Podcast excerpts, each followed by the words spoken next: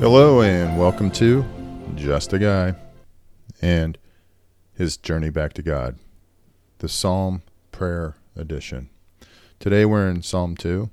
It's about praying for the nations, and our own nation is in great need of it. So before we do that, or as we do that, let's go to God in prayer. Father, thank you for today, and thank you for your word, and thank you for loving us.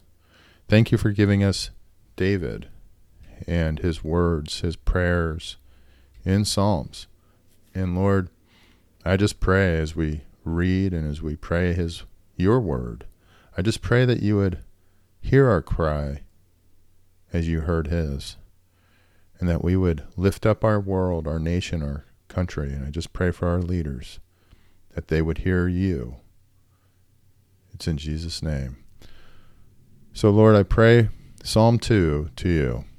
Why do the nations conspire and the peoples plot in vain? The kings of the earth rise up and the rulers band together against the Lord and against his anointed, saying, "Let us break their chains and throw off their shackles." The one enthroned in heaven laughs. The Lord scoffs at them. He rebukes them in his anger and terrifies them in his wrath, saying, "I have installed my king on Zion, my holy mountain."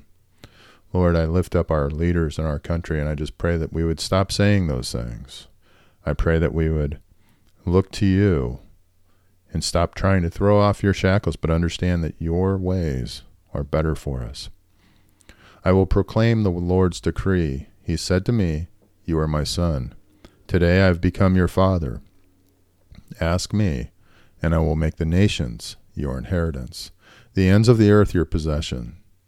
You will break them with a rod of iron. You will dash them to pieces like pottery."